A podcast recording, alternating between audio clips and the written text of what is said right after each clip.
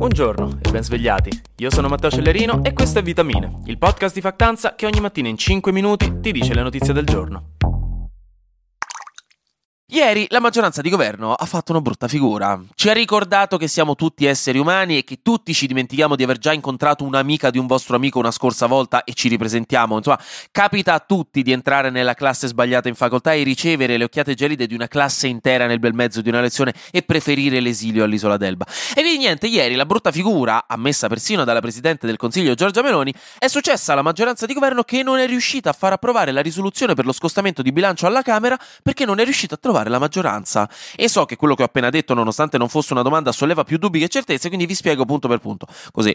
Ieri in Parlamento si voleva far approvare, nel contesto del DEF, cioè il documento di economia e finanza, che è il documento economico più importante per lo Stato italiano, insieme alla legge di bilancio, che però vabbè è una legge, lo scostamento di bilancio, eh, che indica che si vuole fare più debito del previsto, cioè l'Italia vuole spendere più soldi di quelli che ci si aspettava e quindi creare più debito pubblico per avere questi soldi. Una cosa comunque normale, eh, nulla di strano. Però questo perché perché l'Italia pianificava di spendere nel 2023 il 4,5% del PIL.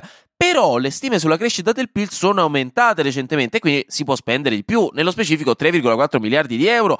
Ma comunque bisogna chiedere al Parlamento l'autorizzazione e proprio questa autorizzazione si stava chiedendo ieri. Perché non è stata approvata nonostante la maggioranza di governo sia appunto una maggioranza? C'è una crisi di governo in corso? No, c'è solo un po' di sana disorganizzazione, un po' di inesperienza, un po' di dilettantismo, dicono le voci più critiche.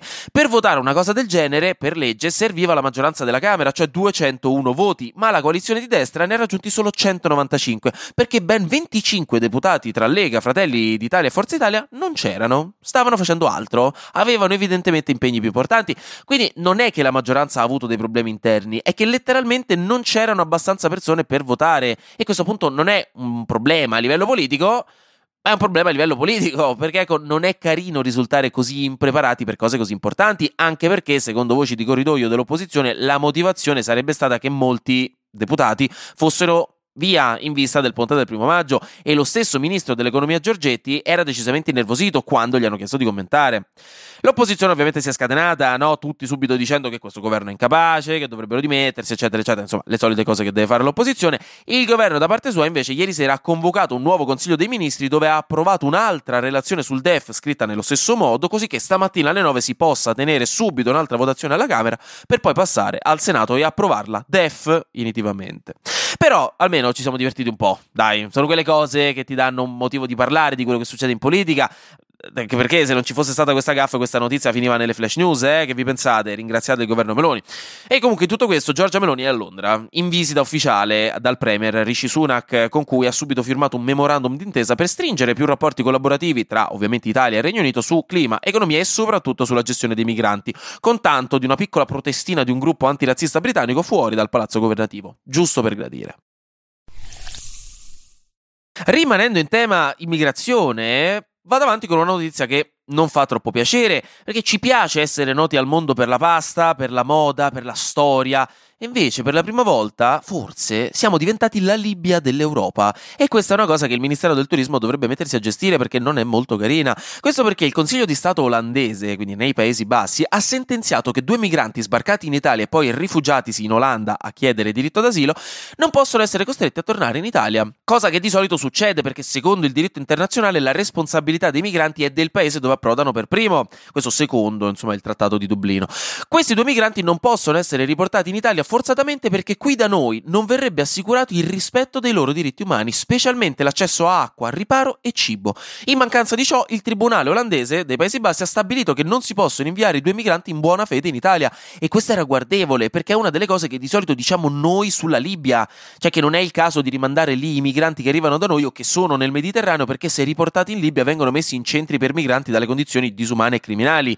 E questo è dovuto al fatto che a fine 2022 il governo italiano aveva annunciato al mondo praticamente che non avrebbe più accettato trasferimenti simili, chiamati in gergo trasferimenti Dublino, proprio per no, il trattato di Dublino, proprio perché le nostre infrastrutture di accoglienza sarebbero troppo piene e non sarebbero in grado di gestirli tutti in maniera efficace. E sapendo questo, i giudici dei Paesi Bassi hanno pensato che quindi inviare persone da noi potrebbe rappresentare un rischio. Quindi l'Italia non gode più della fiducia internazionale necessaria per una collaborazione su questo tema. Che probabilmente per il governo italiano è un successo, la sua strategia è tendenzialmente questa, però a livello internazionale è un precedente abbastanza importante che soprattutto getta una cattiva luce sul nostro paese, tra le altre cose. Poi, raga, oggi proprio tranquilli e easy. Finiamo con una carrellata di flash news e procediamo verso il weekend con passo deciso e responsabile. Quindi, Newm Flash News. Lato cinema, Mahmood sarà la voce ufficiale di Sebastian nella versione italiana del nuovo live action della Sirenetta, mentre hanno annunciato il nuovo film di Kung Fu Panda, il quarto, in cui Po si metterà a cercare un sostituto come guerriero dragone perché evidentemente si è scocciato e vuole riposarsi, non lo so. A Parigi, 20 consiglieri comunali hanno inviato al sindaco un rapporto sul cambiamento climatico in cui suggeriscono, tra le altre cose, per evitare disastri con l'aumento delle temperature, di dipingere di bianco tutti i tetti della città per far riflettere meglio la luce e il calore ed evitare che la città si surriscaldi. Ellie Schlein ha fatto un'intervista su Vogue Italia in cui si è raccontata, ha parlato di politica e di vita privata, del fatto che le piace giocare alla play e che ha una consulente d'immagine che le fa da consulente per l'armocromia, che è una disciplina che studia come accostare al meglio i colori dei vestiti basandosi sulla carnagione della persona. E quindi niente, i giornali nei titoli hanno messo solo questa cosa dell'armocromia in risalto e mi è sembrato un po' fuori luogo che tra le tante cose da chiedere a Schlein tutti pensino a quello. Poi ho rosicato quando negli articoli ho scoperto che non ha detto se è estate, autunno, inverno o primavera perché volevo davvero saperlo. Infine, oggi è la giornata mondiale per la sicurezza sul lavoro, quindi ricordatevi di non toccare la parte laterale della macchinetta del caffè perché vi dà sempre la scossa che ve lo sentite che prima o poi succede qualcosa di grave. No, comunque è una giornata molto seria considerando che nel 2022 in Italia sono morte sul lavoro 1090 persone, che è un numero assolutamente inaccettabile, dove anche una singola morte sul lavoro è una morte a cui non dovremmo mai neanche pensare.